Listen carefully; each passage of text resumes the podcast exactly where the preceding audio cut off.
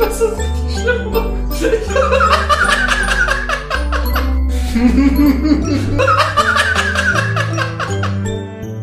Wow. Einen wunderschönen guten Abend und herzlich willkommen zu Folge siebenundfünfzig vom Counterclockwise Podcast. David, ich grüße dich und ich warne dich, denn mir ist immer noch ein bisschen schwindelig, aber das kriegen wir hin. Keine Angst, äh, ich kann dir eh gerade nicht die Haare halten. Beziehungsweise ich glaube, deine Haare sind mittlerweile auch wieder so gestutzt, dass äh, man da gar nichts zu halten braucht. Nee, und ich habe auch äh, schon die ein oder andere äh, Haar, den ein oder anderen Haarschnitt empfangen in den letzten Monaten trotz Friseurverbot. Natürlich war ich nicht beim Friseur, sondern hab's selber gemacht oder teilweise mit Hilfe. Ähm, aber ja, meine Haare sind äh, zu kurz, um sie voll zu kotzen. Nee, mir wird nämlich, und da kannst du mir direkt mal äh, weiterhelfen, weil du kennst dich damit ja auch aus, ähm, mir wird beim Singen oft schwindelig. Ähm... Ist dir, ist dir das ein Begriff oder bist du gerade äh, komplett ge... Ich habe gerade keine Ahnung, was okay. du da falsch machst, Daniel. Okay. Also das mir war, beim, mir war beim Singen noch nie schwindelig. Also das Einzige, was ich mir vorstellen kann, ist, dass du so viel Luft aus dir rauspresst, dass du einfach kurz vor der Erstickung bist. Ja, das passiert, äh, wenn ich mit Bruststimme singe und so, dann passiert das eigentlich nicht. Aber wenn ich äh, mit Kopfstimme singe und höher singe, dann äh, passiert das relativ regelmäßig. Und es wird schon besser, es war noch, es war schon mal noch viel schlimmer. Ähm, und meine Gesangslehrerin sagt, es ist, weil ich zu viel einatme. Also, ne, du kannst dir das so vorstellen, du singst halt irgendwie die Phrase zu Ende. Und dann ist ja der natürliche Reflex, zumindest meiner, ganz tief einzuatmen und die Lunge ganz voll zu machen und so. Und genau das ist der Fehler. Man darf nicht so viel, so viel einatmen, sondern soll eben ähm, nur ein bisschen einatmen und das dann kontrolliert wieder raussingen und so. Und das muss ich noch lernen. Okay, ich weiß auch gar nicht, also ich, ich wüsste tatsächlich auch nicht, ähm, was das für Phrasen sind, wo, also, wo man so viel Zeit hat, überhaupt die Lunge voll zu atmen. Und kann es sein, dass Also hört man, also ich höre gerade zumindest den Sound von, ich glaube, es ist deine E-Mail. Ich bin mir unsicher, ob man es dann auch auf der Aufnahme hört. Ja, es sind, ähm, warte, es sind weitere Arbeits-E-Mails. Ich habe ja gerade schon mal im Vorgespräch davon gesprochen, dass ich irgendwie äh, plötzlich fünf neue Arbeits-E-Mails hatte und da kommen gerade noch weitere rein. Ich habe jetzt mal den Sound ausgemacht. Ja, ähm... ich glaube, es würde sonst die Leute mit der Zeit bekloppt machen, mich mit eingeschlossen. Nee, aber ähm, ich, ich frage mich halt, was das für Phrasen sind, wo du so viel über Zeit überhaupt zu atmen hast. Weil ich habe immer das Gefühl, dass äh, ich gar nicht genug Luft kriegen kann zwischen bestimmten, ja, äh, schon allein, wenn ich rede. Ähm. Ja, das stimmt. Aber du kannst ja sehr schnell sehr viel einatmen. Also so in der Zeit habe ich kann ich jetzt meine Lunge schon relativ voll machen und ähm, ja, das ist aber das ist dann aber dementsprechend zu viel. Naja, auf jeden Fall lange Rede kurzer Sinn. Ähm, ich muss mich dann tatsächlich zwischendurch manchmal hinsetzen und vielleicht ist auch äh, einfach das Alter, Daniel, oder? Ja, kann auch sein. Oh Gott, ey. Und dazu kommt auch noch, dass ich kaffeiniert bin gerade. Und das ist eine ganz mittelmäßige Kombination, wenn es äh, darum geht, nicht irgendwie äh, umzufallen oder so. Also hast du Herzrasen gerade, oder? Boah, bestimmt, ey. Das ist auch, ich habe irgendwie... Also ich war ja mal kurz, ich habe ja ein zweiwöchiges Twitter-Experiment gemacht und ähm, habe dann tatsächlich gesehen, dass, dass der Grind da gerade bei ganz vielen Leuten ist, dass sie sich äh, darüber aufregen, dass der einzige Effekt, den man von Kaffee hat, ist, dass man Herzrasen bekommt und scheißen muss. So, aber sie sie das trotzdem irgendwie irgendwie äh, nicht lassen können. Und das, ähm, boah, wie war das?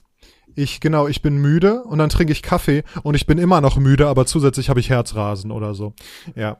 Ja, aber das ist ja der Effekt, den er bei mir hat, aber es gibt ja auch viele Menschen, bei denen das anschlägt. Also das ist ja das Verrückte an meinem Organismus, dass bei mir zum Beispiel das Koffein in Cola super wirkt, aber das Koffein von Kaffee quasi gar nicht, hm. so wie es eigentlich sollte. Ja, vielleicht ähm, fehlt der Zucker. Ja, wie, Daniel, wie oft soll ich dir noch sagen, dass ich nur Leitprodukte konsumiere? Stimmt, hm. Ja, dann weiß ich auch nicht. Dann äh, bist du einfach komisch. Vielleicht ist es die Säure in der Cola oder so. Ey, ich habe keine Ahnung, wie funktioniert der Körper? Ich weiß es nicht. Ja, vielleicht müssen wir da mal an Doktor Sommer schreiben. Ach, die gibt's gar nicht mehr, ne? Ich habe keine Ahnung. Ich, ich frage mich auch, wie in der heutigen Zeit sich eine Bravo halten kann, weil die wird's bestimmt noch geben. Die gibt's noch und äh, ich glaube, Tommy Schmidt ist der hauptsächliche äh, Kunde von denen. Der redet nämlich im äh, in unserem äh, größten Konkurrenz-Podcast immer von von der Bravo, ja. Okay. Ähm, ja gut. Ich meine, vielleicht, also vielleicht ist das auch noch so die Erklärung, warum es so Sachen wie die Praline vielleicht noch gibt. Vielleicht redet er, redet ein anderer Konkurrenz-Podcast über die Praline. Ähm, Boah, vielleicht. Oder ist, über die InTouch. Ja, also das das Wichsen zu Print ist nochmal anders als zu zu irgendwie ne Internetpornografie oder so. Ich kann mir schon vorstellen, dass das dass das irgendwie gerade in in in Leuten, die halt die halt äh, ohne Internet aufgewachsen sind, nochmal so eine andere Nostalgie hat. Ja, aber okay, seien wir mal ehrlich, das also ich weiß nicht mehr, welche genau es war, ob es die Praline war, aber solche Hefte sind doch meist eher so noch so ekelhafter als ähm naja, äh, äh, seriösere Sachen wie der Playboy oder sowas. Also, k- ja. keine Ahnung, das war, das war für mich immer so das ähm, Ekelheft so ein bisschen.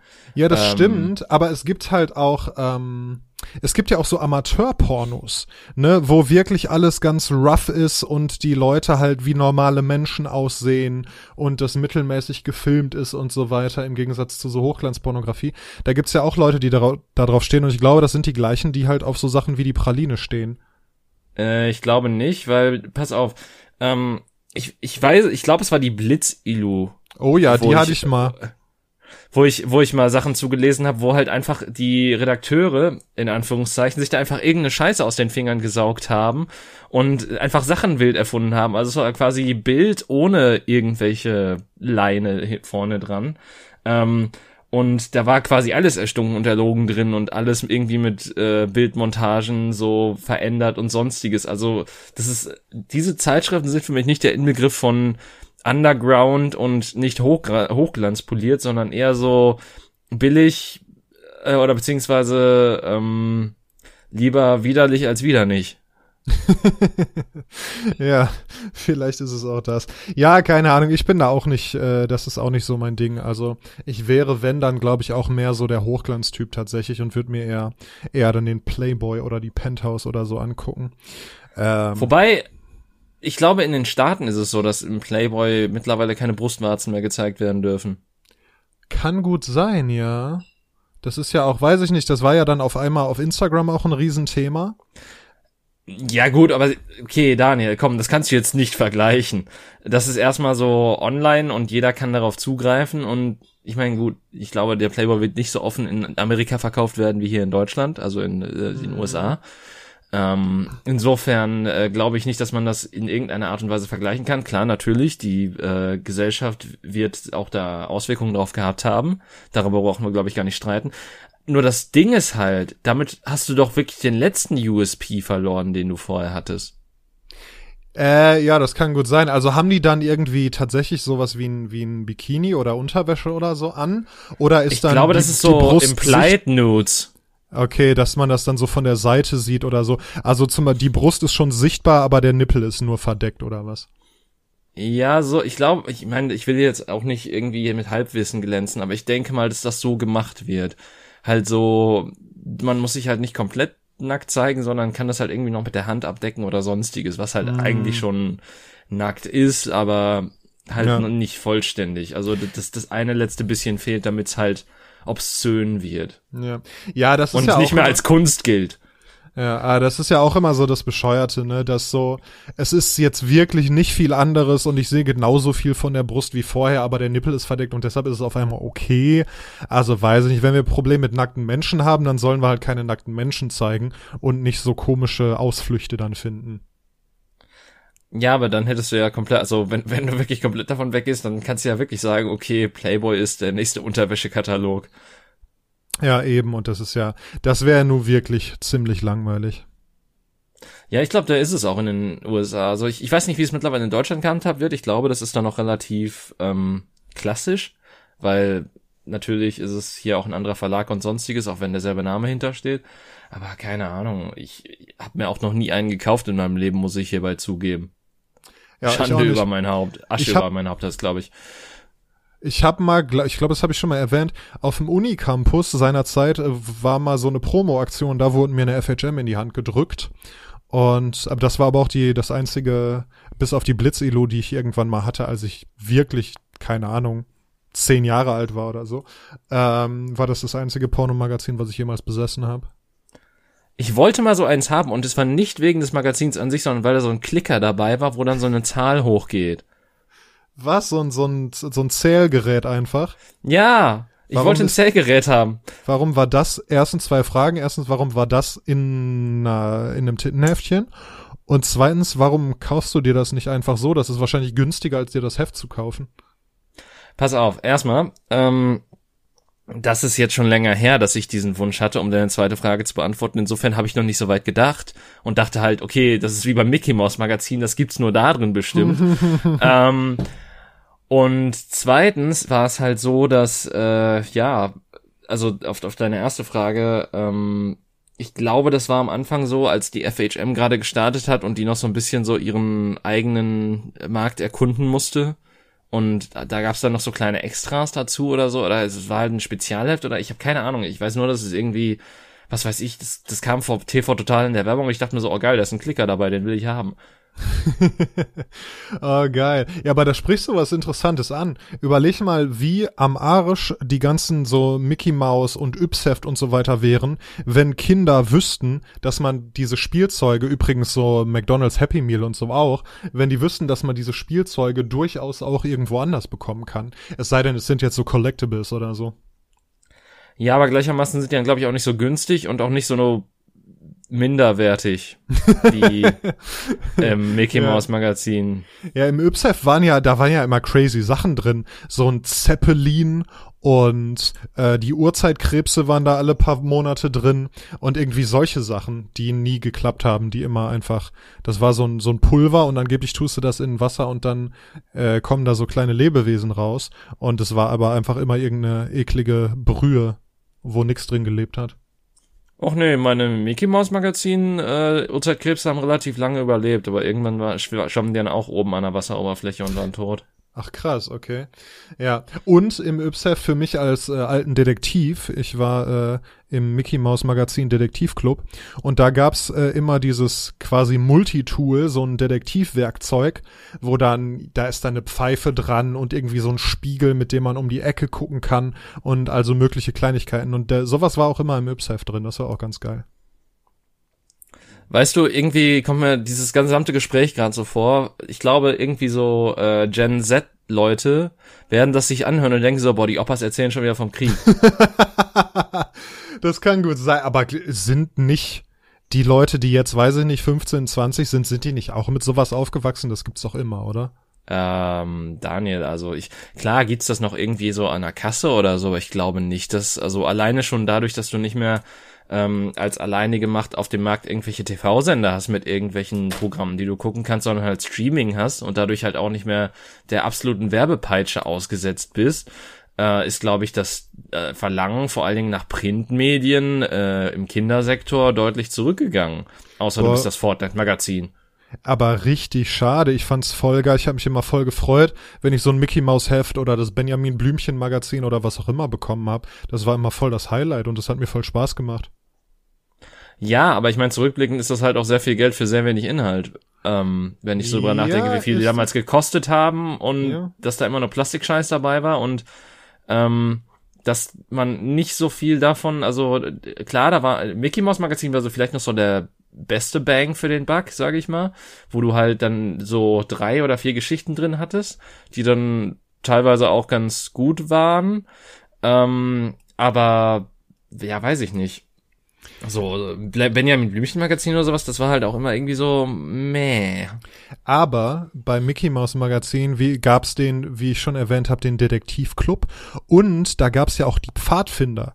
Und da waren dann tatsächlich ganz oft so, so Pfadfinder-Sachen drin. So Sachen, die man irgendwie, ne, so, so wildnismäßig, wie man ein Feuer macht und so ein Kram. Und für mich als Stadtkind, der irgendwie jetzt zum ersten Mal mit sechzehn eine Ziege gesehen hat und so ein Zeug, war das schon super spannend und bestimmt auch irgendwie wertvoll mit sowas. Warst du als Kind nie im Zoo? Wir waren einmal im Zoo, im Zoo kann ich mich dran erinnern, da war ich in der Grundschule und da wurde ich von einer Biene gestochen. Und ansonsten mit meiner Familie oder so, nein. Ist krass, weil ähm, da, also dadurch kannte ich Ziegen ohne weitere, also dadurch, dadurch kannte ich halt Ziegen von Anfang an irgendwie, auch wenn ich in der Stadt groß geworden bin. Streich jetzt so war halt interessant, immer wieder.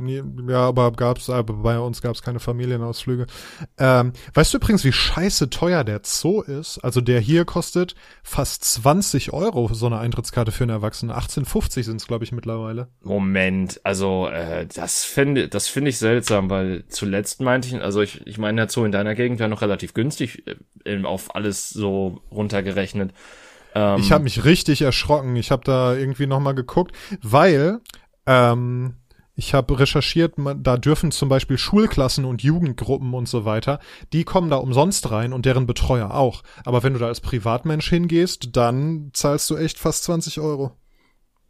Ich meine, ich, ich kannte das tatsächlich von der Zoom-Erlebniswelt, ähm, die, äh, ja, die eigentlich sich sehr gut, ge- also die so ziemlich das Beste zoomäßig ist, wo ich gerade dran denken kann, ähm, weil die Gehege halt nicht darauf ausgelegt sind, dass du zu jeder Sekunde unbedingt jedes Tier sehen musst, sondern halt auch so ein bisschen schöner und großzügiger gemacht sind, aber dementsprechend halt verlangen die auch mehr Geld, was ich dann dementsprechend auch irgendwie äh, gut finde, weil man dann auch sieht, dass das so ein bisschen in die Tiere und so weiter geflossen ist. Ähm, besonders wenn ich bedenke, wie damals die Zustände im Gelsenkirchener Zoo waren, äh, generell, ja. Wie die Zustände in Gelsenkirchen sind. Grüße gehen raus. Ja, also das ist halt, stell dir einfach vor, ist es nicht der Schalker, der dich mit Kot bewirft, sondern der Affe hinter einer Glasscheibe. Ja, also in Gelsenkirchen wird man so oder so mit Kacke beworfen, ob man jetzt im Zoo oder in einer Fußgängerzone ist. Nee, aber das meine ich ja. Also der hat, der Zoo hat sich wirklich gut gemacht. Also ich ich kann da, ich meine gut, ich war da jetzt auch schon drei, vier Jahre nicht mehr oder so, aber ähm, tendenziell finde ich, so, das ist noch am ehesten das, was ich äh, zoomäßig vertreten kann, ähm, wenn wenn halt wirklich die Gehege ausgebaut werden. Und dann kann ich den hohen Preis auch nachvollziehen, wenn ich ehrlich bin. Wenn ich sehe, dass die Tiere gut behandelt werden, beziehungsweise ähm, dass da halt äh, einigermaßen artgerecht mit umgegangen wird und man dafür dann auch einen guten Preis verlangt, dann kann ich das irgendwie auch akzeptieren. Also billig äh, rein und alle Tiere gucken wollen, ist halt irgendwie auch nicht sehr nachhaltig, wenn man drüber nachdenkt. Ja, generell ist, ist es natürlich eine ethische Frage, ob man Zoos überhaupt irgendwie okay findet, ne, aber ja. Ja, aber es, es ging mir jetzt halt, also das ist eh schon eine moralische Frage, mit der ich mich lange auseinandergesetzt habe in meinem Leben äh, und bei der ich immer noch zu keinem guten Schluss gekommen bin, was nun die richtige Antwort ist, aber ähm, im Endeffekt, wenn doch sowas sein muss, weil eventuell die Tiere gar nicht mehr ausgewildert werden können, weil die in der Wildnis nicht überleben würden oder dort, ja, was weiß ich, einfach sterben würden, weil der Mensch sich immer weiter ausbreitet und eigentlich das gefährlichste und tödlichste Tier der Welt ist, wenn man drüber nachdenkt, dann ähm, ist das doch noch die der Ansatz, der so am nächsten dran ist, neben vielleicht einem Safari-Park oder sowas, wo du halt wirklich nur, was weiß ich, auf einer festen Bahn rumfährst und die ansonsten wirklich freies Land haben, auf dem sie sich bewegen können. Ähm, aber wenn du halt sowas nicht bieten kannst, dann ist halt großzügige Gehege mit viel Auslauf und möglichst viel ähm, ja Heimgefühl, sage ich mal, noch das Beste, was du den Tieren da bieten kannst. Ja, aber der Unterschied zum Safari-Park ist natürlich, dass die da in ihrem natürlichen Umfeld sind und die Giraffe in Gelsenkirchen nicht unbedingt in ihrem natürlichen Umfeld ist, auch wenn man da irgendwie ein schönes Gehege baut, ne? Ja, nein, ich, nein, pass auf. Es ging mir nie darum zu sagen, dass Zoos an sich ethisch komplett vertretbar und alles andere sind. Es ging mir nur darum, wenn Zoos noch irgendwie sein müssen oder sonstiges oder stattfinden müssen, dann finde ich, ist das noch die am ethischsten vertretbare Art und Weise, wie man ma- wie man's macht. Also, dass man nicht die irgendwie in so einen Metallkäfig sperrt und sagt so, ja gut, hier, dann ähm, du hast den Wohnraum einer normalen Stadtkatze, jetzt äh, finde ich mal damit zurecht Tiger. Ja. Ja, ey, richtig, weil man da gerade früher, heutzutage ist das ja äh, zumindest in, in vielen, bestimmt nicht in allen, aber in vielen doch deutlich besser, aber wenn ich als Kind irgendwie ne mal im Zoo war oder mal Zoosendungen gesehen habe oder so, das war schon richtig deprimierend, also wieder wieder die Tiger in irgendwelchen Käfigen saßen einfach und so, das ist schon, schon äh, ja, da hat sich schon ein bisschen was getan. Ja. David, ich habe, äh, ich hatte eine Idee letztens. Ich habe einen Film gesehen, nämlich okay. äh, Nur, Nur Gott kann mich richten heißt der, Moritz Bleibtreu Film, deutsche Produktion, irgendwie so, ist okay, ist unterhaltsam, so, ein, so eine Gangstergeschichte einfach, äh, gibt's auf Amazon Prime. Auf jeden Ach, Fall. Ach, fuck! Ja, ich habe mir vor ein paar Monaten die Blu-ray geholt und habe sie immer noch nicht geguckt. Von genau diesem Film? Von genau diesem Film. Ich glaube, er liegt hier noch rum. Irgendwo. Ach, witzig, ja. Ja, der ist ganz okay. Gönn dir den. Ja, ich habe ihn noch nicht gesehen. Ein Kumpel von mir hat den halt total gefeiert, deswegen habe ich mir den geholt und dachte mir so, den gibt's gerade auf keinem Streamer, deswegen holst du den mal und schaust den nächstes Mal und ich hab's immer noch nicht getan. Ja, ja, ich spoil jetzt auch nicht allzu viel, das ist ja relativ äh, offensichtlich, dass es darum geht, um das, was ich jetzt sage. Auf jeden Fall hatte ich da äh, die Idee, das mal mit dir durchzuspielen. Und zwar ist die Frage, oder dass äh, die Situation durch irgendwelche Umstände, du hast, du schuldest jemandem Geld, du brauchst dringend ein teures Medikament, was auch immer, du brauchst in sehr kurzer Zeit, sagen wir zum Beispiel in drei Tagen, brauchst du eine große Summe Geld, zehntausend Euro, vielleicht dreißigtausend Euro, wenn zehn zu einfach ist. Wie kommst du da ran? Und dass ich mir diese Frage stelle, hat zwei äh, Gründe. Erstens, dass ich diesen Film letztens gesehen habe und darüber nachgedacht habe. Und zweitens, dass ich in letzter Zeit immer wieder denke, eigentlich will ich reich werden. So, wie kann ich am besten reich werden? Ich habe kein, keine Lust mehr. Das hatte ich heute beim Spazierengehen. Ich sehe Dinge, so schöne Häuser oder so, und weiß, das werde ich mir nie im Leben leisten können, einfach weil die Welt ungerecht ist und ich nicht in so eine Situation reingeboren wurde, in der ich das tun könnte. Und dann denke ich mir, ich muss reich werden und es muss doch irgendwie einen schnellen, einfachen Weg geben, an viel Geld zu kommen. Naja, aber jetzt diese Situation. Ähm, du oder wir brauchen in kurzer Zeit sehr, sehr viel Geld. Wie würdest du das machen? Und es geht wirklich um etwas. Also du brauchst ein Medikament für die, für dich selber, um dein Leben zu retten. Und das kannst du nur für dreißigtausend Euro kaufen oder so. Ja gut, ich mach die Wanne mit Eis voll, leg dich da rein und dann schmeiß ich den Tor-Browser an und dann gucken wir mal, was passiert. da, hier, ähm, so, meinst du, dass du dann so, so ein Snuff-Video drehst oder was? Ich rede gerade von Organhandel, aber gut, wenn, wenn du auch das meinst, ist, ähm, so. Nein, äh, wie würde ich das machen? Ähm, okay, aber eine Niere verkaufen, ich glaube, da kriegst du aber gar nicht so viel für, oder? Ich habe keine Ahnung, Daniel. Ist, also, jetzt mal ganz ehrlich, das Ding ist halt, ähm, der Kapitalismus will, dass du glaubst, dass jeder zu den ein Prozent gehören kann, wenn man nur hart arbeitet oder richtig an der richtigen Zeit am richtigen Ort ist. Aber, ja, das aber wir Problem wissen ja, ist, dass das mit dem hart arbeiten auf keinen Fall funktioniert. Niemand auf der, na sagen wir nicht niemand, aber fast niemand auf dieser Welt, der reich ist, hat das durch harte Arbeit getan, sondern entweder durch Glück oder durch krumme Geschäfte oder beides. Ähm, ja, Glück und eventuell auch ein Startkapital von den Eltern, das gar nicht mal so gering ist.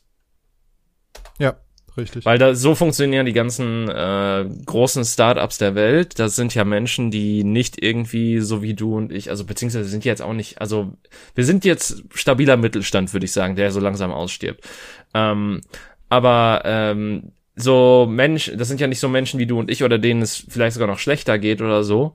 Ähm, sondern das sind halt einfach Menschen, die sowieso schon privilegiert geboren wurden und äh, denen dann der, die mal so eben den Cash, äh, der das Cash freigibt, damit die äh, ordentlich investieren können und äh, dann ihre Idee groß rausbringen können. Ich meine, gut, natürlich gibt's genauso viele Geschäfte, die dann auch nicht funktionieren, aber das ist halt der, der, das Glück, das dazugehört, aber es ist halt nicht nur Glück, sondern du musst halt auch schon gewisse Sachen vorweisen können. Ja. Ähm, das Ding ist, Ähm, Es wäre nicht von langer Dauer, aber man könnte ganz viele Kreditkarten anmelden und die versuchen zu überziehen. Ja, und dann, oh, das ist gar nicht so doof, weil, also wenn du diese Kreditkarten kriegst, aber gehen wir mal davon aus, dann kannst du ja danach einfach privat, dann kaufst du dir das, was du brauchst, dieses Medikament oder so, und dann meldest du einfach Privatinsolvenz an. Ähm, das ist nun wirklich nicht mein Metier, Daniel. Äh, da weiß ich halt absolut nicht, wie das funktioniert. Das könnte sein, dass es so funktioniert. Ich, ich habe keine, ich bin ganz ehrlich, ich weiß absolut nicht, wie irgendwas mit Wirtschaft oder selbstständig sein oder sonstiges funktioniert in Deutschland. Ähm, ich weiß nur, dass ich, glaube ich, niemals selbstständig oder, äh, sein will oder privat versichert sein will, weil, äh, ja, nee, kein Bock drauf. Ich habe äh, gerade mal kurz geguckt übrigens ähm, und äh, bei einer ersten kurzen Recherche rausgefunden, dass man so dreißigtausend Euro für eine Niere bekommen kann auf dem Schwarzmarkt. Okay, du sitzt jetzt bestimmt auf fünf Listen, aber gut für dich. äh, lieber Verfassungsschutz, vielleicht äh, habt ihr ja irgendwo ein Kind, was eine Niere braucht. Ich bin auf jeden Fall am Start. Ja, äh, schreib das als nächstes in den Google-Suchfenster und schau, was passiert. Ähm, nee, aber ans- also das Ding ist halt, dass das mit den Kreditkarten habe ich halt dadurch, dass äh, Clerks ähm, von Kevin Smith halt auch genauso finanziert wurde. Der hat halt irgendwie fünfzigtausend Dollar gekostet, als er den gemacht hat. Und der hat halt all seine Kreditkarten überzogen und seine Comicsammlung verkauft. Und damit hat Ach, er halt... wirklich? Ja, und damit hat er sich halt den ersten Film quasi äh, geleistet. Hat das sich denn rentiert? Also hat der, konnte er das alles zurückzahlen und hat noch Gewinn gemacht? Ja, Daniel, der ist jetzt ein Name in Hollywood, ne? Also kein, ein kleiner Name, aber er ist halt dennoch, er hat mehrere Filme ja, hat produziert, hat gut unter Weinstein ähm, äh, diverse Filme auch rausgebracht. Nein, nicht gedient, also. aber hat zumindest rausgebracht. Ähm, ja. Und war damit ja auch relativ erfolgreich und ist heutzutage relativ erfolgreich. Hat, glaube ich, einen eigenen Comicbuchladen, ist im Podcast-Business auch richtig groß. Also ich glaube, auf seiner Webseite oder so gibt's vier, fünf Podcasts, die wöchentlich rauskommen. Ähm, aber und mit denen er halt richtig mal. fett Cash macht. Überleg mal, Clerks, ne? Wir kennen ja die, beide diesen Film und viele andere Leute kennen den auch. Der sieht, überleg mal, was so ein scheiß Film kostet, weil der Film ist ja wirklich so günstig produziert, wie es nur irgendwie geht. Ja, klar. Der findet in einem Raum statt mit wahrscheinlich irgendwie mm, einer oder zwei Kameras ganz. oder so. Ja, aber fast. Und ähm, zu neunzig Prozent oder so findet der ja nur in diesem Geschäft statt. Und da passiert nichts, außer dass sich zwei Typen unterhalten, mit wenigen Ausnahmen. Und es ist ein fantastischer Film, gar, gar keine Frage. Aber dass der trotzdem dann fünfzigtausend Euro kostet, überrascht mich gerade voll. Also macht schon irgendwie Sinn, klar. Aber es ist auch überraschend. Du musst ja bedenken, du musst ja trotzdem, selbst wenn er Freunde von sich angehört hat, musst du ja trotzdem irgendwie die Locations bezahlen, weil ich glaube, er hat es zumindest vergünstigt dadurch bekommen, dass das irgendwie der alte Laden war, in dem er selber auch gearbeitet hat früher. Mhm. Ähm, du musst halt auch die Darsteller finden, die nicht unbedingt nur deine Freunde sind und die dann wahrscheinlich auch ein bisschen zumindest entlohnt werden wollen. Ähm, ja. Und ja, also das ist halt alles so zusammengeschustert und sonstiges. Also ähm, ja. stelle ich mir schon nicht sehr einfach vor, auf jeden Fall. Ja, ja. Okay, aber gut. Ähm, der hat dann, der hat dann das Geld wieder reinbekommen mit dem Film und konnte seine Kreditkartenschulden zurückzahlen. Du hingegen würdest das ja dann für etwas ausgeben, was dann einmalig irgendwie weg ist wahrscheinlich. Und dementsprechend könntest du das dann alles nicht zurückzahlen und würdest dann in die, in die Insolvenz gehen müssen. Okay. Ist eine Möglichkeit, ja. Was ist mit Banküberfall? Äh, nein. Also, nee. Es das geht um dein Leben, ne? Oder um das Leben, weiß ich nicht, deiner, deiner Tochter oder so. Ja, aber Daniel, überleg doch mal, du kannst so viel andere Sachen machen. Du kannst irgendwie irgendw- irgendwelche beschissenen Online-Coins minen in ein paar Stunden, wenn du deinen P C darauf preppst und mit ein bisschen Google-Suche das machst. Du kannst relativ leicht gar nicht mal so wenig Cash machen und das kannst du dann vielleicht investieren und gucken, dass du da wieder ein bisschen was rausbekommst und ich meine, das das kannst du dir schon irgendwie so zusammenschustern, wenn du es unbedingt brauchst, oder du gehst halt direkt, du überspringst den Mittelmann, nimmst quasi, raubst quasi dein ganzes Konto aus und äh, der Automat im Casino will geben, habe ich gehört. Ja, ich glaube nicht, dass der das will, ehrlich gesagt. Er will geben, Daniel. Komm, jetzt jetzt, jetzt leg doch einmal auf die Schwarz. Komm, komm auf Schwarz. Doppelt oder nichts.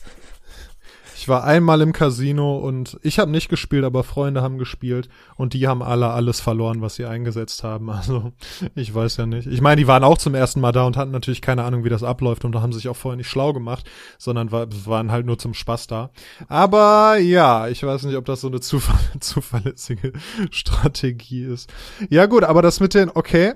Glaubst du da wirklich dran, dass wenn wenn du dich damit auseinandersetzt und dich da reinhängst, dass du dann durch irgendwelches Online-Trading oder irgendwie ein, äh, irgendein Shit da schnell Kohle machen könntest?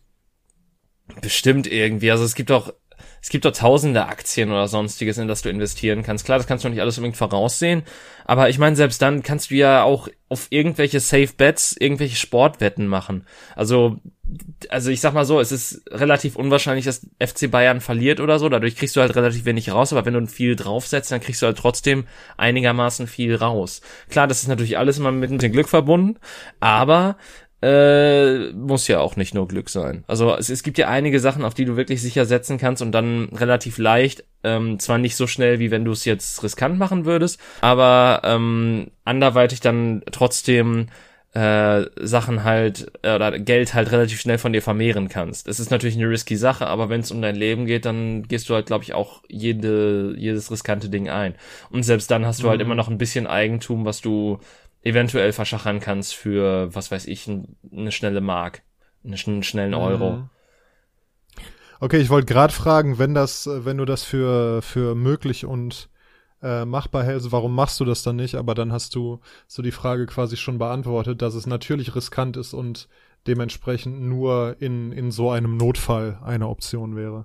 Ja, eben. Also wenn wenn man ganz schnell viel Kohle braucht, dann macht man ja eher auch riskante Sachen. Also ich glaube, tatsächlich ist es immer noch weniger riskant, als eine scheiß Bank zu überfallen.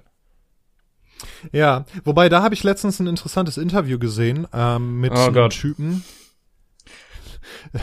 Der, weißt du, wovon ich rede, oder? Nein, ich denke gerade nur, wenn okay. Der Verfassungsschutz jetzt diese Folge hört. Der Verfassungsschutz hört alles. Ähm, Die armen Schweine. Und das, äh, genau, das war ein Interview, äh, gibt's auch auf YouTube.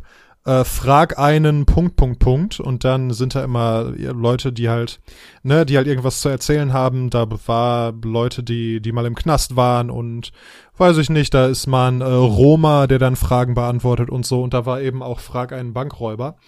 Und der, ich habe seinen Namen vergessen, aber der war irgendwie als der Gentleman-Bankräuber oder so ganz lange bekannt. Und der hat, ich weiß nicht, insgesamt mindestens zehn, vielleicht auch mehr Banken ausgeraubt. Und der hat es ganz entspannt gemacht. Der ist da hingegangen und ähm, an den Schalter gegangen und hat dann ganz freundlich und ruhig zu der Person, die da gearbeitet hat, gesagt, ich habe eine Waffe, ähm, geben Sie mir äh, folgende Summe jetzt und ähm, dann machen wir das alles hier ganz entspannt und keinem passiert was und dann gehe ich wieder. Und das hat tatsächlich funktioniert, jedes einzelne Mal. Der hatte nie eine Waffe dabei. Der hätte auch niemals jemandem was getan oder so, zumindest hat er das behauptet. Ähm, und er wusste natürlich auch, dass die Frau auf oder die äh, der, der Bankangestellte oder die Angestellte auf jeden Fall sofort auf diesen Knopf unter dem Tresen drückt, der die äh, der den Notruf auslöst und so weiter. Aber der hatte sich halt informiert, wusste, das dauert irgendwie, weiß ich nicht, zwei Minuten oder vier Minuten oder so, je nachdem, wo die äh, Filiale steht, bis die Polizei hier ist. Und dann, ähm, ja, hat er die Kohle bekommen und hat sich aus dem Staub gemacht. Und das hat, und er hat das nur irgendwie einmal im Jahr oder so oder noch seltener gemacht und sich dann damit auch immer verpieselt und das Land verlassen und sich ganz lange versteckt und hat's wirklich intelligent und ähm, strategisch und so weiter gemacht. Und natürlich, wie Gott es so will, hat er sich dann irgendwann gedacht, so Leute, das hier wird mein letzter Job und danach bin ich raus aus dem Geschäft und dann habe ich auch genug Kohle für meinen Ruhestand und so weiter und alles ist gut. Und bei diesem letzten Job wurde er natürlich dann geschnappt und ist irgendwie jahrelang ins Gefängnis gegangen. Ja, aber da siehst du, dass ähm, klar, äh, dass, dass das bei dem lange gut gegangen ist, heißt ja nicht, dass es bei jedem lange gut geht oder dass, wenn du es versuchst, das nicht dein erster und letzter Job ist. ja, ja, aber ich fand's super spannend, weil ähm, Ja, wegen diese, auch wegen diesem Gentleman-Ding, weil der eben nicht die Waffe gezogen und Leute angeschrien hat oder so, sondern ganz ruhig und so und auch niemanden. Der meinte auch, das, was ihm am meisten leid tut daran, weil das Geld ist scheißegal, die Banken sind versichert, die merken das überhaupt nicht, wenn du denen da irgendwie ein paar zehntausend Euro klaust oder so. Ähm, aber was ihm leid tat, sind halt die, ähm, die Bankangestellten, die wahrscheinlich schon Angst hatten und wahrscheinlich teilweise auch traumatisiert waren hinterher und so weiter, weil die ja durchaus, ne, er hat gesagt, er hat eine Waffe und so weiter. Und ähm, ja, das kann den einen oder anderen ja schon getroffen haben. Aber ja, natürlich ist es, ist es keine realistische Option und sehr gefährlich und so weiter. Aber fand ich auf jeden Fall interessant, dass es, äh, dass es eben auch eine Möglichkeit ist. Ja, vor allen Dingen, wann hat er das gemacht, wenn er jahrelang im Gefängnis gesessen hat, dann wird ja auch mittlerweile, dann werden die Sicherheitsstandards ja auch mittlerweile andere sein, oder nicht? Also das kann sehr gut sein, ja. Also die haben ja dann auch, das, ich kenne es nur aus Filmen, aber ich kann mir vorstellen, dass es, ähm, dass es das auch in echt gibt, dass die dann so die Bünd- so spezielle Bündel haben, quasi Geldbündel, und wenn man die dann ähm, öffnet, dass dann so eine Farbpatrone explodiert und das Geld nicht mehr brauchbar ist und sowas. Und ja, keine Ahnung, dass die natürlich auch überall Kameras haben und so. Weiß ich nicht, müsste man sich halt schlau machen vorher, wie das ist mit der Sicherheit und ähm, genau, was da, was da vielleicht die Möglichkeiten sind, wie lange die Polizei braucht und so weiter. Andererseits Ähm, der hat auch nie, der hat sich auch nicht äh, vermummt oder verkleidet oder so, gar nicht. Und deshalb gab es natürlich auch immer Phantombilder von ihm. Ähm, und heutzutage, wie gesagt, hättest du wahrscheinlich sehr gute Kameras. Und da du ja überall mittlerweile Kameras hast und Gesichtserkennung mittlerweile sehr gut ist, wird das, glaube ich, nicht so lang dauern, bis die dich dann haben. Das glaube ich auch nicht. Also ich, ich denke mal, das wird so ein, was weiß ich, so ein Relikt der achtziger gewesen sein oder so, wo halt äh ja, das kommt hin, ja. Und ich nehme auch mal an, dass mittlerweile auch äh, Banken, vor allen Dingen in den Vereinigten Staaten, weil ich nehme mal an, es war jemand aus den Vereinigten Staaten, so wie du es beschrieben hast. Nee, nee, das hast. war in Deutschland. Das war in Deutschland? Oh. Ja, ja, okay, dann ähm, vergiss das, was ich sagte, weil ähm, Security gibt's hier in den Sparkassen nicht, glaube ich. Ich glaube nicht, nee, habe ich, hab ich noch nicht gesehen. Also ich glaube zumindest nicht in den kleinen Filialen, vielleicht so in den größeren Filialen, so in der Innenstadt oder so, aber ähm, Aber ja. Dafür gibt's im Lidl am Essener Hauptbahnhof Security, Leute. Gönnt euch das mal, an einem Sonntagnachmittag da schön einkaufen zu gehen. Das ist wirklich, das ist besser als Kino und eine bessere Meditationsübung als jede App, die ihr euch runterladen könnt. Und ein Superspreader-Event. Das war auch schon lange vor Corona ein Superspreader-Event, das ist korrekt, ja. Ja. Aber ich meine, gut, es ist auch der einzige Hauptbahnhof, es ist auch wirklich der einzige Hauptbahnhof, der einzige äh, Supermarkt, den ich kenne, der sonntags auf hat, muss man dazu auch sagen. Ja, aber das ist, das ist eine harte Schule. Wenn du in Essen in der Nähe vom Hauptbahnhof wohnst, dann lernst du, dein Leben im Griff zu haben, damit du auf keinen Fall am Sonntag noch zum Supermarkt musst. Das lehrt dich wirklich so ein bisschen organisiert zu sein zumindest, weil das möchte man nicht. Gleichermaßen hatte ich aber auch noch nie das Bedürfnis, sonntags in den Supermarkt zu gehen. Ja, ich, also, ich hab's gemacht, weil es halt ging und weil ich nicht wusste, dass es, dass es, äh, wie die Situation da ist und weil ich halt in der Nähe gewohnt habe und dachte mir, oh, es ist Sonntag, die haben auf, ja geil, gehe ich mal dahin und hol mir irgendwie eine Tüte Chips oder so ganz entspannt. Und dann habe ich eben gemerkt, dass das keine so gute Idee war. Weil es ist genauso, wie man sich vorstellt. Also Hauptbahnhof ist ja sowieso immer der, der Treffpunkt für ganz viele verrückte Leute und Junkies und alle möglichen Menschen und dann ist es da rammelvoll und irgendwie, es steht, es gibt da fünf, sechs, sieben Kassen. Hinter jeder Kasse steht ein Security-Typ, das ist kein Scherz. Und die brauchst du auch, weil da die ganze Zeit irgendjemand gerade rumschreit, weil er, ja, weil er einfach irgendwie verrückt ist oder was auch immer. Hm. Okay, bisher war, also ich hatte tatsächlich einmal das Vergnügen und da war es eigentlich relativ entspannt, da war die Schlange nur relativ lang. Hm. Ja, vielleicht hast du Glück gehabt. Ich war da auch mal im Sommer und es war, und ich übertreibe nicht, dieser Laden ist relativ groß und dieser Laden war so voll, dass er wirklich voll war mit Menschen. Also jeder, jede Stelle, wo jemand stehen konnte, war besetzt mit einem Menschen. Und man musste sich da, musste wirklich warten, bis die Masse sich weiter bewegt, bis man zum nächsten Regal gehen konnte. Das hatte ich einmal in einem Aldi, das war richtig asozial. Das ist krank, oder? Also da, weiß ich nicht, da das weckt auch apokalyptische Gedanken in mir. Naja, also jetzt in der heutigen Zeit wird das erst recht apokalyptische Gedanken bei mir hervorheben, aber ähm, mhm. Ja, also ich, keine Ahnung, ähm, ist nicht alles schlecht oder so. Ne. Gut, aber was haben wir denn noch für Möglichkeiten, an unsere Kohle zu kommen? Also du hast gesagt, man kann irgendwie gucken, ob man alles, dass man alles verkauft, was man so hat und damit vielleicht noch irgendwie ein paar Euros bekommt. Vielleicht hat man ja auch im Keller, ich glaube, da haben wir letztens in einem anderen Kontext drüber gesprochen, weil gerade irgendwie äh, Pokémon-Karten wieder, wieder, ähm, ja, wieder im Gespräch waren, dass die viel Geld wert sind, dass äh, man vielleicht nochmal im Keller guckt, ob man noch irgendwie irgendwas hat, was Geld wert sein könnte. So eine alte Stradivari oder so, wie, wie der Typ aus dem äh, Podcast ohne Namen. Ja, der immer noch nicht Bescheid gesagt hat bei Rares für Rares, Enttäuschung pur. Ja. Ähm, ja. Nee, aber, ähm, ich wüsste, nee, im Keller haben wir nix. Also, also ich zumindest nicht. Die Pokémon-Karten, die ich habe, sind auch nichts wert, glaube ich. Und vor allen Dingen sind die, glaube ich, auch nicht mehr so gut erhalten. Weil als Kind, da spackt man die ja nicht direkt in eine Hülle, sondern, ja, ja. Ich wusste damals nicht, wie man damit spielt, bis ich das Gameboy-Spiel hatte. Aber ähm, äh, man hat ja trotzdem einfach so übereinander gerieben und gedacht, ach ja, wenn das Holo-Bild ein bisschen zerkratzt, was, ach, was soll da schon ja, passieren? Du hast ja kein Du hast ja kein Verständnis, also keinen Sinn dafür als Kind, dass dieses, ne, dass die nur was wert sind, wenn die quasi komplett neu, am besten noch gar nicht ausgepackt sind, so. Du denkst ja auch gar nicht über Wert nach, du denkst halt einfach nur, oh geil, genau. Ich habe einen Gyarados. Genau.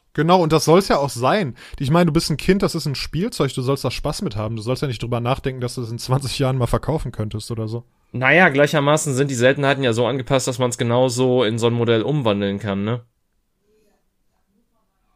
Ja, das stimmt. Das ist das Interessante. Das ist ja bei Magic-Karten ähnlich, wo ich mich und irgendwie... Yu-Gi-Oh. Äh, und, und ja, allen Sammelkarten spielen wahrscheinlich. Nee, nicht alle. Also das sind doch die drei Großen, die sich über die Jahre auch ja. gehalten und bewährt haben. Ich ähm, ich glaube, es gibt auch noch Schwarz-Weiß oder wie auch immer das heißt. Das ist auch so ein japanisches Kartenspiel, aber ich glaube, das ist ähm, nochmal ein bisschen anders. Ich habe mich damit noch nicht so auseinandergesetzt. Äh, auf jeden Fall haben die sich auch viele Franchises wohl eingekauft und Äh, sind dementsprechend ähm, da gut unterwegs. Ähm, nee, aber auf jeden Fall Yu-Gi-Oh!, Magic und ähm, Pokémon sind halt seit jeher so die drei, oder seitdem es die gibt, halt so die großen Player, die sich auch ähm, im großen Bereich des Sammelkartenspiels so ein bisschen erhalten haben. Ähm, und ja, natürlich gibt's da bestimmte Sachen, die viel wert sind, aber das ist doch genauso wie diese Black Lotus-Karte, die ich irgendwie schon zu Schulzeiten von mir irgendwie mehrere tausend Euro wert war oder so, diese mm, Magic-Karte, ja, ja. die halt aus einem richtig alten äh, Set war, die aber auch richtig selten ist, ja, war. Interessant ist ja, dass bei, ähm, also zumindest bei Magic weiß ich das und ich glaube bei ähm, Pokémon ist es ähnlich, dass ja durchaus diese ganz seltenen, ganz wertvollen Karten sind oft auch sehr, sehr gut im Spiel. Das finde ich interessant, dass das so zusammenhängt. Ja, das, das Glurak war schon nicht schlecht, aber ich kann dir aus dem Gameboy-Spiel zumindest sagen, dass das Glurak auch sehr riskant war. Weil du musst halt bedenken, es hatte quasi hundertfünfzig K P, was heutzutage quasi gar nichts mehr ist, was ich raus, so wie ich es bei mir rausgestellt habe, als ich mir mal neuere Karten angeguckt habe. Ähm, aber ähm, es hat, und es hatte auch eine Attacke, die irgendwie hundert K P abgezogen hat, was sogar einen Tortok damals besiegt hätte. Ähm, Und äh, aber gleichermaßen, um diesen Angriff einzusetzen, brauchst du vier Feuerenergiekarten, die daran angelegt sind. Und dieser Angriff entfernt halt, nachdem du ihn eingesetzt hast, auch zwei Feuerenergiekarten von diesem Glurak. Und du musst halt bedenken, pro Zug kannst du nur eine äh, kannst du nur eine Energiekarte überhaupt an dein Pokémon ranlegen. Vielleicht ist es mittlerweile auch anders, ich habe es lange nicht mehr gespielt, aber auf jeden Fall war es damals noch so in den Regeln festgehalten. Ja, natürlich ändert sich das, also den, ne? Ich weiß nicht, ob der Black Lotus heute noch äh, eine gute Karte wäre, aber zu zu ihren Zeiten waren die auf jeden Fall gut. Und das finde ich auch, das hat mich, äh, weiß ich also nicht, dass mich Pokémon jetzt noch interessieren würde tatsächlich, aber ich war, bei sowas war ich irgendwie auch immer raus, wenn sich das dann zu weit entwickelt hat. Also so mit diesen ersten hundertfünfzig Pokémon, da konnte ich noch was mit anfangen, aber als dann irgendwie, als es dann weiterging und neue Editionen und neue Pokémon kamen und mittlerweile gibt's ja irgendwie Hunderte. Äh, ähm, tausend wurde jetzt, glaube ich, geknackt mit der neuesten Edition. Ähm, wo denen ja dann auch irgendwann ganz schnell die, oder das, äh, ganz krass die Ideen ausgingen und dann gibt's jetzt, weiß ich nicht, einen Schrank und einen Schuh-Pokémon und so einen Scheiß, also jetzt nicht wörtlich, aber so uh, von, nee, so es sinngemäß. Gibt ein Schlüssel-Pokémon. Und Zum es Beispiel, gibt ein Eiscreme-Pokémon genau. und es gibt ein Mülltüten-Pokémon. Genau so. Das ist ja nur wirklich Quatsch. Ähm, ja, aber genau, da war ich dann, da war ich dann immer ganz schnell raus, als das zu, zu umfassend wurde. Ah, nee, es gibt mit, es gibt momentan achthundertachtundneunzig verschiedene Pokémon mit achtzehn verschiedenen Typen. Ja, aber guck mal, das ist doch das Motto, war doch immer gotta catch 'em all. Du musst ja, das alle haben, fangen. Das haben die mittlerweile, ähm, das, das ist mittlerweile nicht mehr das Motto.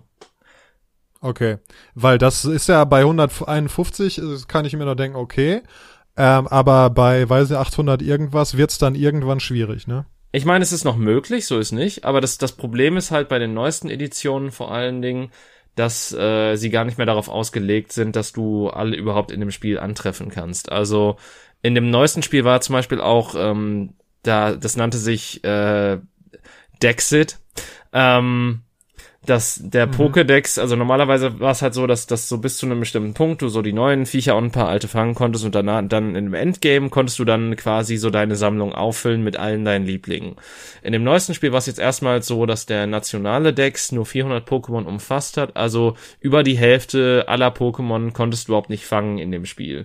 Und dafür haben sie halt sehr viel Feuer gefangen, äh, weil sie gesagt haben, dass ja, wir, wir können einfach das nicht balancen und äh, wir können das auch nicht alles animieren mehr. Dafür stecken wir das jetzt in hochwertige Animationen, unser Budget und unsere Energien. Und das war einfach eine Lüge, weil sie einfach die äh, Sprites, oder nicht Sprites, sondern es mittlerweile ja drei D-Modelle, die drei D-Modelle aus den drei D S-Spielen genommen haben und eins zu eins kopiert haben in die neuesten Teile und quasi nichts an Animationen verbessert wurde. Ähm, und dazu muss man auch noch sagen, dass im späteren Verlauf der Spiele auch noch D L Cs rausgekommen sind, für die man, ich glaube, zusammen dreißig Euro, beko- also die dreißig Euro gekostet haben, wenn man beide gekauft hat. Und da sind dann, glaube ich, nochmal so zweihundert Viecher nochmal dazugekommen. Also war es dann quasi nur so, dass bestimmte Pokémon hinter einer Paywall versteckt waren. Und das ist dann natürlich auch der Fanbase sauer aufgestoßen. So, das war die kleine Pokémon-Lehrstunde mit David. ja, ja, nee. Ich finde es, es ist ja krass, dass es halt dieses Revival hatte mit Pokémon Go und so. Und dann selbst erwachsene Leute von irgendwelchen Bergen gelatscht sind auf der Suche nach Pokémon. Das war unterhaltsam.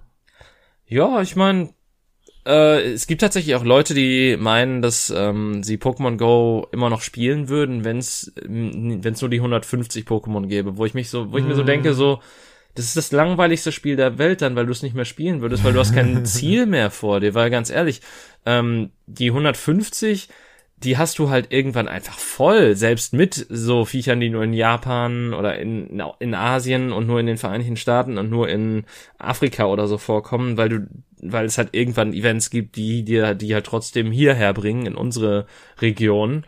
Ähm, Achso, das ist ja langweilig. Ich dachte, man, das wäre doch irgendwie geil, wenn man das mit so einer Reiseroute verbinden würde.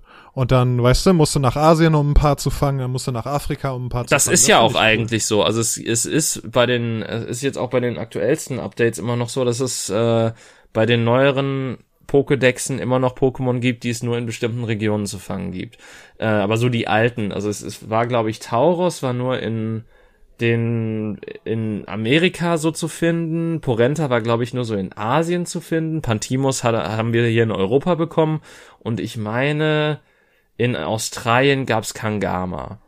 Ähm, Und die gab's dann halt in einem, die gab's dann halt in so Events, das äh, zum, was weiß ich, zwei- oder dreijährigen Jubiläum von dem Spiel konntest du dir dann halt aus Eiern bekommen, die dir von deinen, die aus Geschenken äh, waren, die du von deinen Freunden bekommen hast. Aber das war halt nur so ein zeitbegrenztes Event. Und das heißt, wenn du jetzt anfängst, könntest du effektiv ohne Reisen nicht alle hundertfünfzig Pokémon bekommen. Jawohl.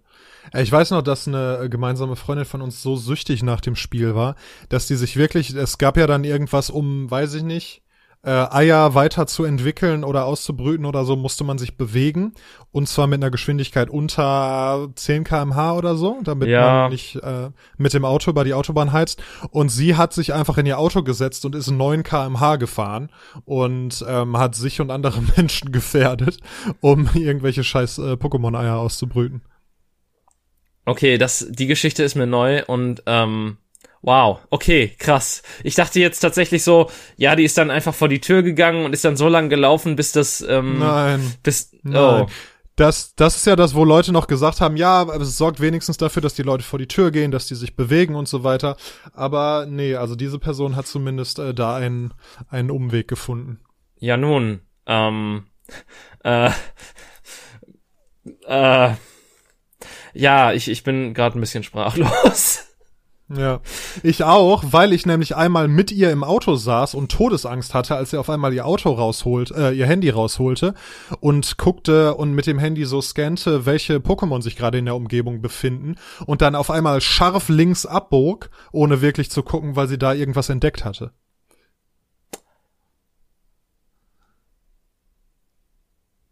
Aber ich bin noch hier. Um. Aber das ist schon krass, oder? Also das kommt ja irgendwie schon fast an, an die Leute ran, die in irgendwelche Seen reinlaufen oder von irgendwelchen Bergen runter. Ja, oder die halt mit Waffengewalt vom Gelände von irgendwelchen Leuten vertrieben wurden, weil da ein Pikachu war auf dem Gelände. Das war ja, das das ist ja auch die geile Geschichte bei Pokémon Go, dass ähm, einige Leute da Hausfriedensbruch beg- begangen haben in den Vereinigten Staaten und auch anderswo ja, auf ja. der Welt natürlich. Und deswegen die äh, das Unternehmen dahinter einige Gebiete tatsächlich löschen musste, so dass da keine Pokémon mehr auftauchen, damit da der Hausfrieden quasi sichergestellt ist. Ja.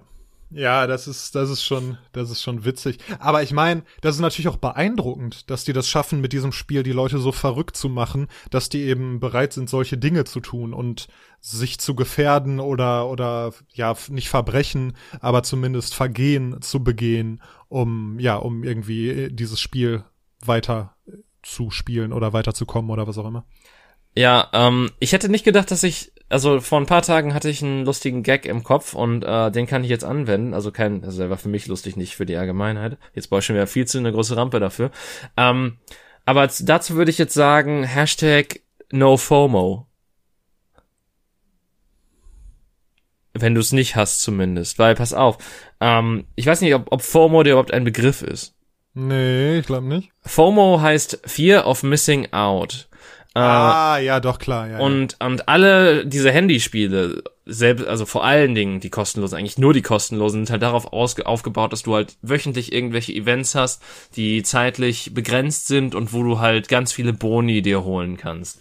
Und ähm, Pokémon Go funktioniert da halt eigentlich nicht anders als jedes andere Handyspiel da draußen, dass sie halt auch immer wieder Events haben, wo dir bestimmte Sachen äh, gesagt werden, oder dass du halt anstatt, was weiß ich, äh, ganz viel Geld in bestimmte Sachen zu buttern, damit du da die Chancen höher hast, dass du ähm, eine bestimmte Karte oder sonst was hast. Wie in anderen Handyspielen ist es da halt so, dass du an einen bestimmten Ort oder durch, durch die Gegend gehen musst, um halt äh, bei diesem Event bestimmte Pokémon zu fangen, die natürlich auch teilweise dann hinter einer Paywall, also klar, du kannst das Spiel komplett spielen, ohne dass du dafür bezahlst, aber wenn du halt so intensiv spielen möchtest, wie das einige Menschen tun, dann kannst du eigentlich, das, dann kommst du eigentlich nicht dran vorbei, dass du irgendwann auch Geld zahlen musst. Und den Knackpunkt wollen sie dann halt durch diese Events bei dir erreichen, dass du halt sowohl dich so sehr mit dem Spiel beschäftigst, dass du halt viel Zeit investierst, aber durch die Zeitinvestition dann auch wiederum äh, Geld ausgeben musst auf äh, lange Sicht hin. Und dann irgendwann, ja, ja, das ist ja dieses typische Lock-Ding, ne? Die erste, die erste Dosis Heroin ist umsonst und dann bist du halt angefixt und dann kommst du wieder. So, so du spielst so lange umsonst, dass du dir irgendwann denkst, also dass du irgendwann so drin bist und irgendwann halt das eben, wie du gesagt hast, das nicht mehr verpassen willst, dass du dann auch beru- äh, bereit bist, äh, vielleicht erst noch zähneknirschend, aber dann irgendwann auch nicht mehr dafür Geld halt auszugeben im Nachhinein, hinterher, nachdem du es vielleicht schon Monate oder so umsonst gespielt hast.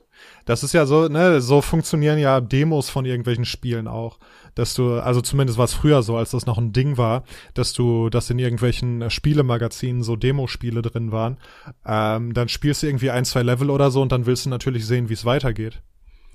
Ja, aber das, also das hat mich tatsächlich nie so richtig äh, gekriegt, ähm, einfach auch, weil ich halt übermäßig viele Spiele besessen habe als Kind, weil, ähm, eventuell war meine P S eins umgebaut, sodass man sich Sachen aus der Videothek ausleihen konnte und dann auf C Ds Sachen gebrannt hat.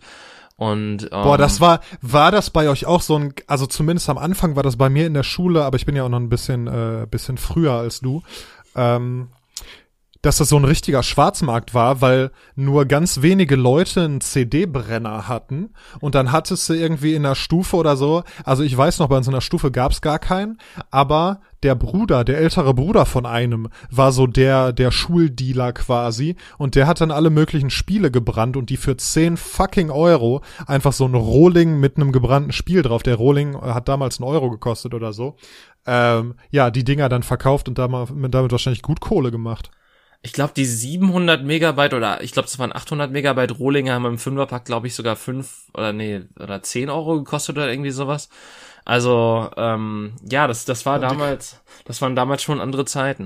Ähm, aber, aber nee, wir, wirklich, wir, wir hatten tatsächlich, also durch meinen Bruder hatten wir tatsächlich einen äh, C D-Brenner und gerade als du meintest so, ob, ob ich so alt wäre, dachte ich, du kämst jetzt mit der C vierundsechzig-Diskettenbox oder so.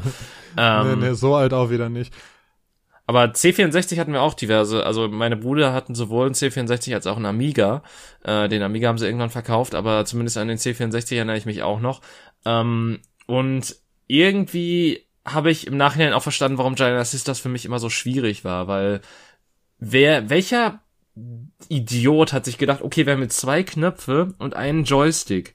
Also machen wir einfach die Action-Taste auf beide Knöpfe und der Sprungknopf ist einfach den Joystick nach oben bewegen. In einem Jump'n'Run, das auf Mario aufgebaut ist. Gott, ist das scheiße, wenn man das heutzutage spielt. Ohne Scheiß, das ist die Hölle.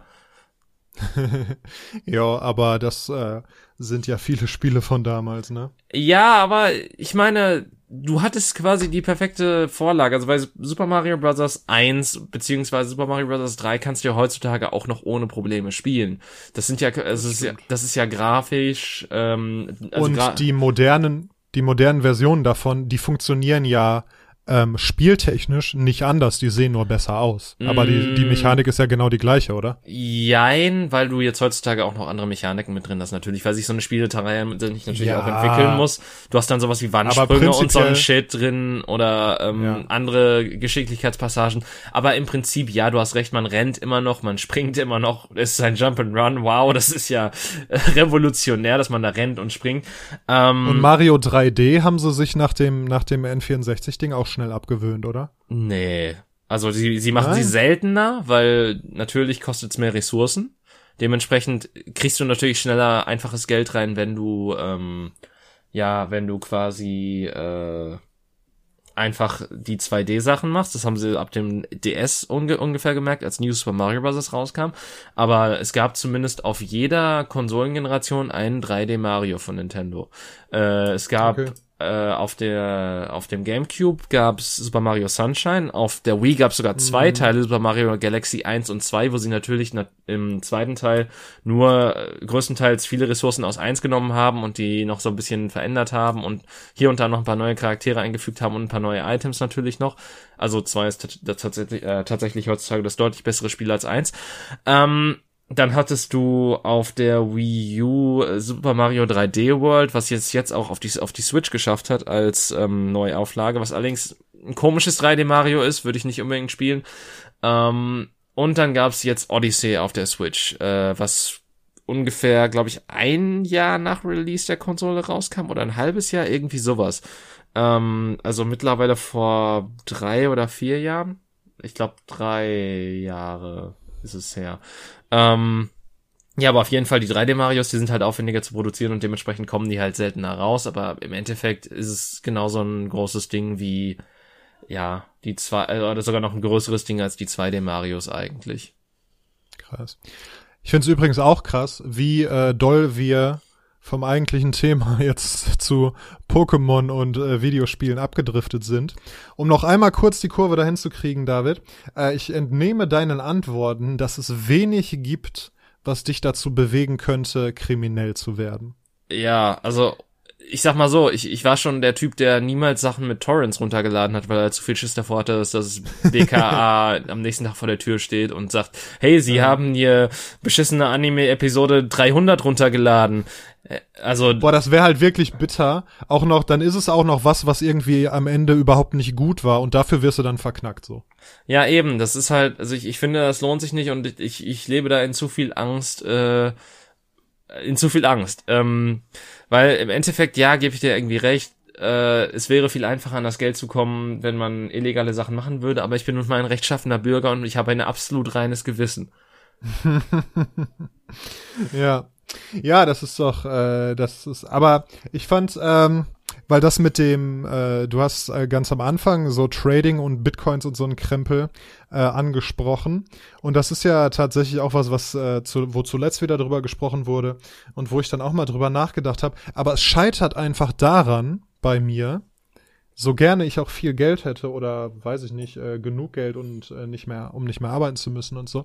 Aber es scheitert einfach daran, dass ich keinen Bock hab, mir den Stress zu machen und mich mit so einem Scheiß auseinanderzusetzen, weil da musst du ja wirklich, da musst du die ganze Zeit äh, irgendwelche, in irgendwelchen Gruppen gucken und im Internet recherchieren und dranbleiben und äh, hast ein zwei Sekunden Zeitfenster zum Kaufen und Verkaufen und so ein Quatsch, und das ist mir einfach zu stressig. Und ich glaube, Leute, die die viel, äh, die irgendwie reich werden oder sehr wohlhabend werden, die sind dann auch zumindest mit sowas, die, denen macht das nichts aus, die haben da Spaß dran an dieser Jagd und an diesem Nervenkitzel und so weiter, und ich will einfach nur meine Ruhe haben. Ich glaube, das ist das, das Problem.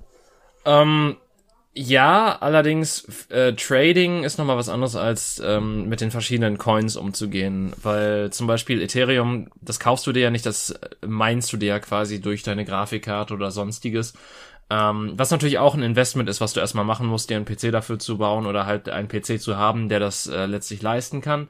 Ähm, im Endeffekt musst du dann allerdings nur auf dem ganzen Zeug sitzen, bis es dann an Wert gewinnt. Das ist halt der Unterschied zu Aktien, wo sehr viel passieren kann und vielleicht Sachen, die du jahrelang behältst, irgendwann einfach gar nichts mehr wert sind oder sonstiges, oder ähm, dementsprechend sollte man halt auch niemals so äh, ähnlich wie bei dem GameStop-Beispiel, was wir halt vor ein paar Wochen oder ja doch vor ein paar Wochen hatten, ähm, niemals so schnell auf das Schiff aufspringen und dann äh, versuchen, da irgendwie reich zu werden, weil das wird dann eh nichts.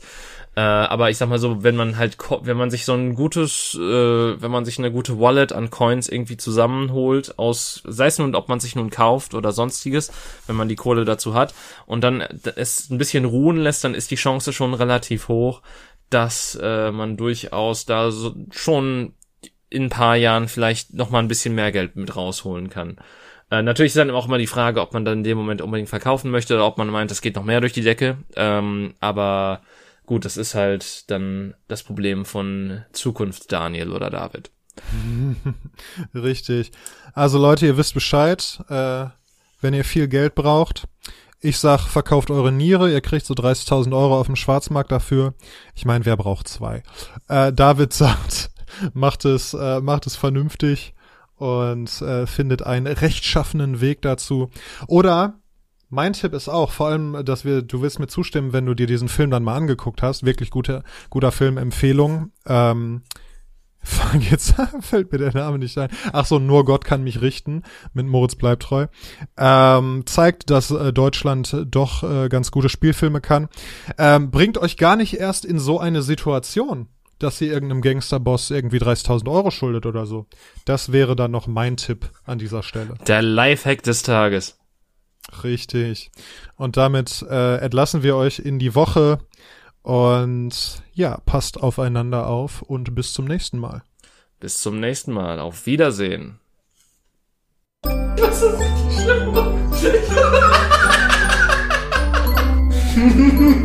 schlimm.